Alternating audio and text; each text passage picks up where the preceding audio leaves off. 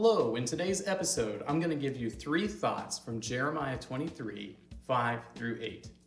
Jeremiah 23 5 through 8 says, Behold, the days are coming, declares the Lord, when I will raise up for David a righteous branch, and he shall reign as king, and deal wisely, and shall execute justice and righteousness in the land. In his days, Judah will be saved, and Israel will dwell securely and this is the name by which he will be called The Lord is our righteousness. You won't be able to tell by what I just read, but that passage of scripture comes amidst a whole lot of gloom and doom, where Jeremiah is prophesying about the destruction of Judah. He's saying again and again, because of these wicked kings that you have had, because they've led you astray, the entire nation is going to be destroyed. You're going to be taken up and into exile. But for just a brief moment, there's some encouragement because although the wicked kings that had led Israel into idolatry had caused absolute devastation upon them, a new king is coming, and this new king won't do any of those things. So here are three thoughts from Jeremiah 23 5 through 8. Thought number one the Lord will send a king. The kings of Israel and Judah were a mixed bag at best.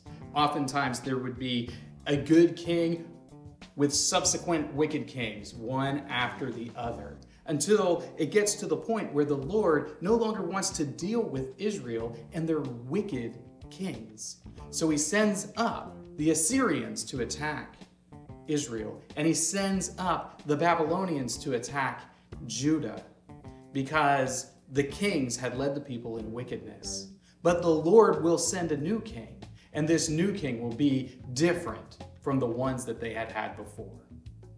Thought number two the king will be wise, just, and righteous. So there's going to be a comparison between the kings that the people were used to and this new king that the Lord is sending. The new king the Lord sends will be wise where those other kings were foolish. He will be just when those other kings were unjust, and he will be righteous where those other kings were wicked. This new king is going to take all of those positive thoughts that Israel has about David and is going to realize them all this great king, whom the Lord will send, will be a king not like David was in actuality, but like David was in the minds of all the people. He's going to be a king who is wise and just and righteous. And this great king, whom the Lord sends, is Jesus. Thought number three the Lord redeems his people. So the prophecies up to this point have all been guess what? The enemies are coming. The Lord has rejected you. You are about to be thrown out of the land. But even though you will be sent into exile, into exile for 70 years in a place you don't want to be, the Lord will redeem his people. They will only be there for a short time. They will only be there for a generation or two before the Lord brings them back and restores the nation of Israel.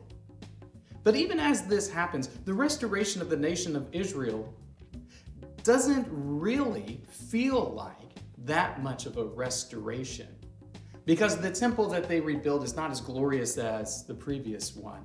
The nation that they have is still under the thumb of foreign rulers. So the restoration of Israel, the redemption of Israel, is ultimately fulfilled in Jesus Christ, that great King whom the Lord is sending, who is wise and just and righteous.